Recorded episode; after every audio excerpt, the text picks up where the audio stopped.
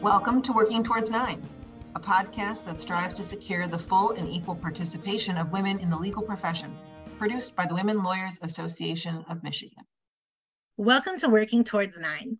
My name is Nicole Smithson.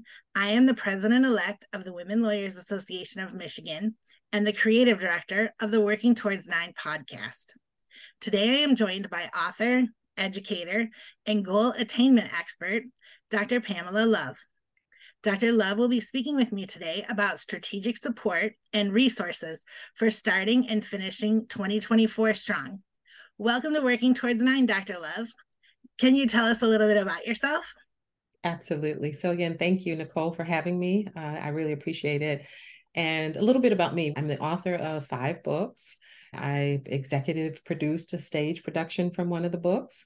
I am the founder of D P Love Enterprises, which is really about helping people achieve more of what matters, and the founder of the Finishers Network, which is a division of my company.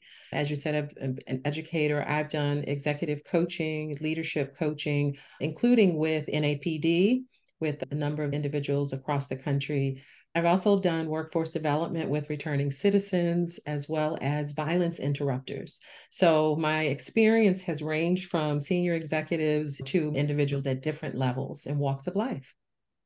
Your most recent presentation to the National Association of Public Defenders is where I became familiar with your work. And you really have a gift for helping people get motivated, see the positives in their life, and address any type of negative force in their life. So I'm so grateful that you are with us today. Thank you. Um, Doctor Love, you mentioned that you are the founder of the Finishers Network. What is the Finishers Network, and what is special about being a finisher? Mm, great question. What's interesting that one of the things I found after traveling around and talking to a lot of women primarily about self-love, self-care, just doing a lot of women's empowerment work, I found that a lot of people were not aligned with their core values. And so I began to explore that a lot more. But then I also found that people were starting a lot of things, but not finishing them. They would start every year, I'm going to do this, I'm going to do that, I've got all these goals, whether it was personal, whether it was work. They would identify many goals, but when you say, how are you doing on that? They would not finish. And so I began to really understand that in many cases, there were a lot of women who had experienced trauma or something had happened in their life, whether it was relationship, whether it was work, whatever it was. And so Finishers Network was conceived to help people finish what they start. And so we provide support, resources, and information that's designed to really disrupt excuses and help you make progress towards your goals. It's important, though, what you asked about being a finisher. Being a finisher, I believe, is a continuum. Some people see it as an ending, but I really believe that finishing is a continuum. You might start something, but you may never finish it. It may be intended for someone else to pick up the baton and carry it to the finish line. But there are things that you are intended to finish. And so being a finisher is really about identifying those things that matter to you.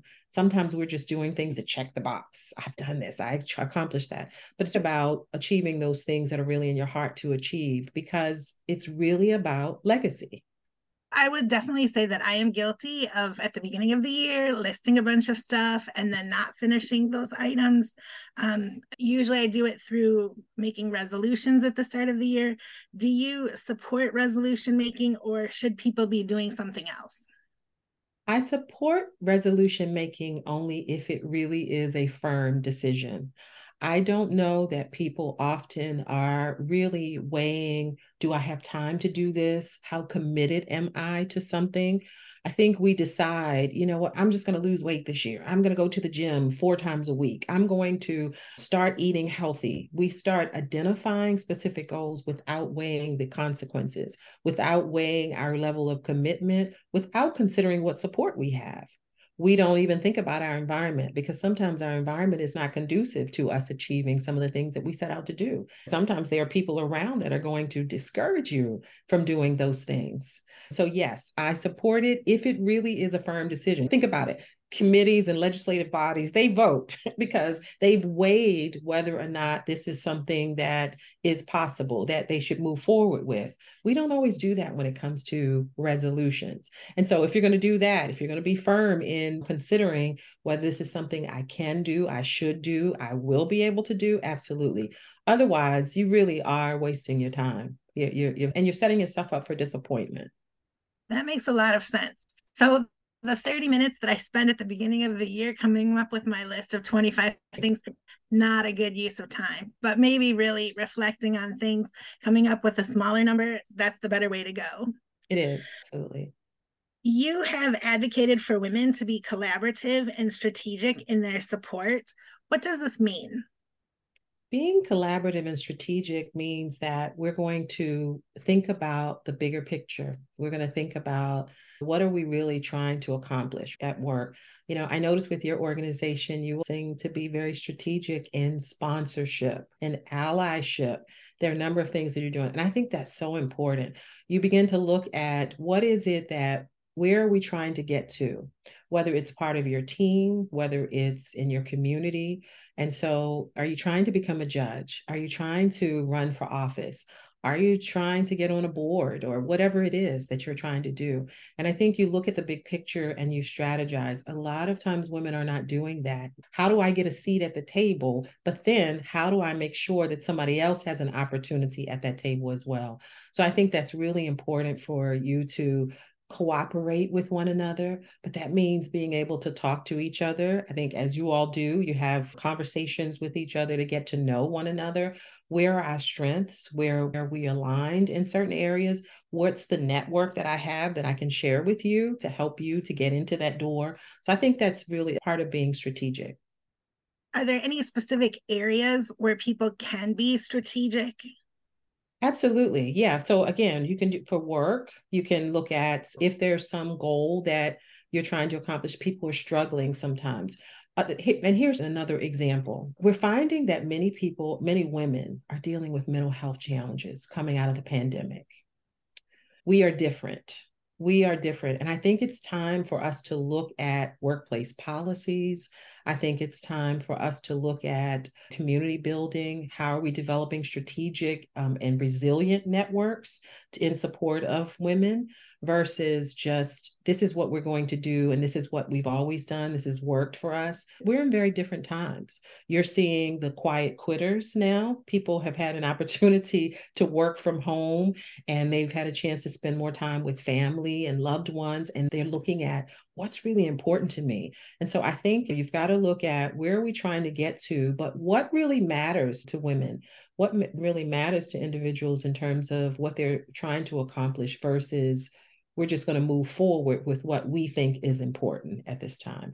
So mental health, looking at a person, how can we provide that support? What do we have in place that really benefits people, or does what we have in place really benefit? You know, we've had E A P programs, we've had referrals and, and things like that, but women are falling apart and they're being silent about their struggles.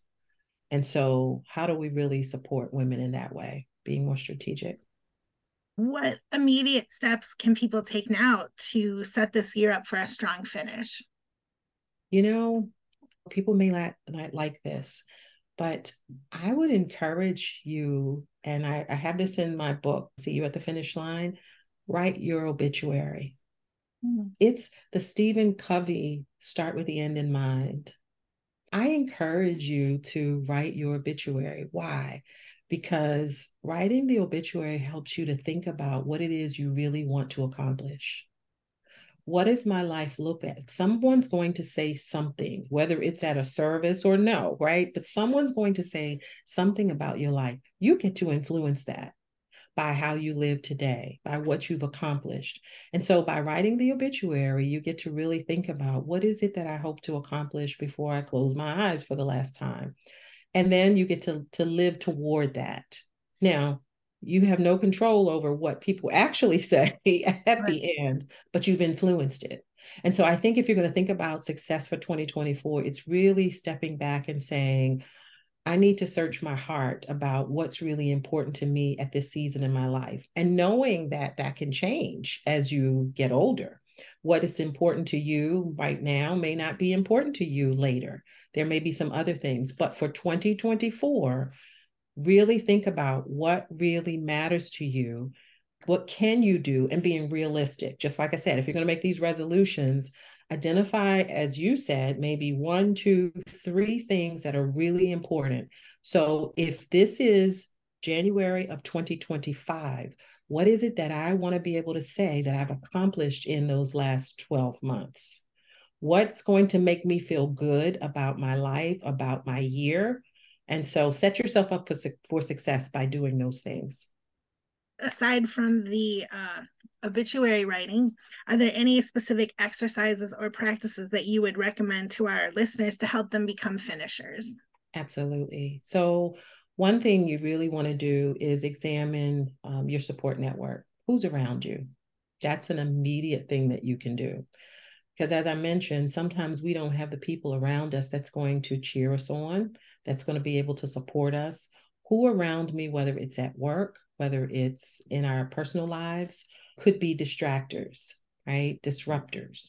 Who is it? So take a look at your network. Sometimes you need to add into your inner circle. Sometimes some people need to exit your inner circle. Some people you're going to love from a distance, right? It doesn't mean you discard them. You don't say, I will never deal with that person. No, you just love them from a distance. So that's one thing that you can do. Look at your environment also. One of the things that I've found is sometimes I need to go buy water. Water inspires me. So do you have something in your environment, even if it's in your office, that when you look at, it's encouraging to you? What music, what is it that really inspires you to be able to move forward? Also think about your time. There are ways to better manage your time, because sometimes we're putting things on our plate and we haven't considered what we can do and what's realistic. I read a book called The Four-Hour Workweek. I haven't gotten to that yet. I want to be able to get to that. But there's also a program called The twelve-week year, and it's about setting your goals in twelve weeks versus twelve months. That particular process says one week is thirty days. Right. So at the end of twelve weeks, this is a year. And the authors of the book said that what they found is a lot of people were trying to achieve specific goals. They were rushing to finish toward the end of the year if they hadn't accomplished them, just so that they can say they accomplished them. But by setting the goals up in periods of twelve weeks, it forces you to take action immediately. Now, that's not going to work with all goals. So you want to be clear about which goals you identify. So time management is really important. One other thing related to time management that I've learned is to really look at those time distractors, those things that distract you. And so when people come and it's not planned, and they come to talk to you, they call you on the phone, start with time. Hi. I've got five minutes. Is that enough? If not, can I schedule a time to talk with you later? And when a person begins at four minutes and thirty seconds, you say, you know, remember I said I only had five minutes, so I'm going to have to go. Can we wrap this up? By doing that, you are now avoiding having a conversation that started out supposed to be five minutes turning into thirty. Those kinds of things really distract you and your time. That's a great tip. How can our listeners connect with you and follow your work?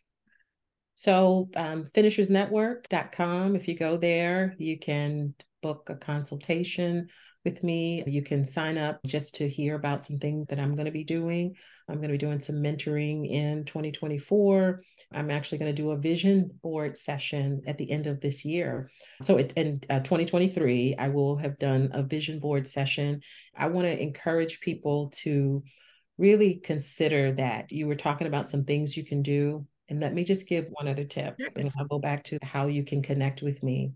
When we do a vision board, we often do things that are personal to us. I encourage people to do a vision board that shows impact. What is the impact of what you're doing? So you get the extra money that you get, the promotion that you want, but what's going to be the impact? Whose life is going to be better? Put that on your vision board. Because what I found is that when we do that, when we're focusing on the why of our goals, it makes a big difference versus just the what, what I'm trying to accomplish, but who benefits from that? So that's something else you can do. But you can reach me at finishers network at gmail dot com.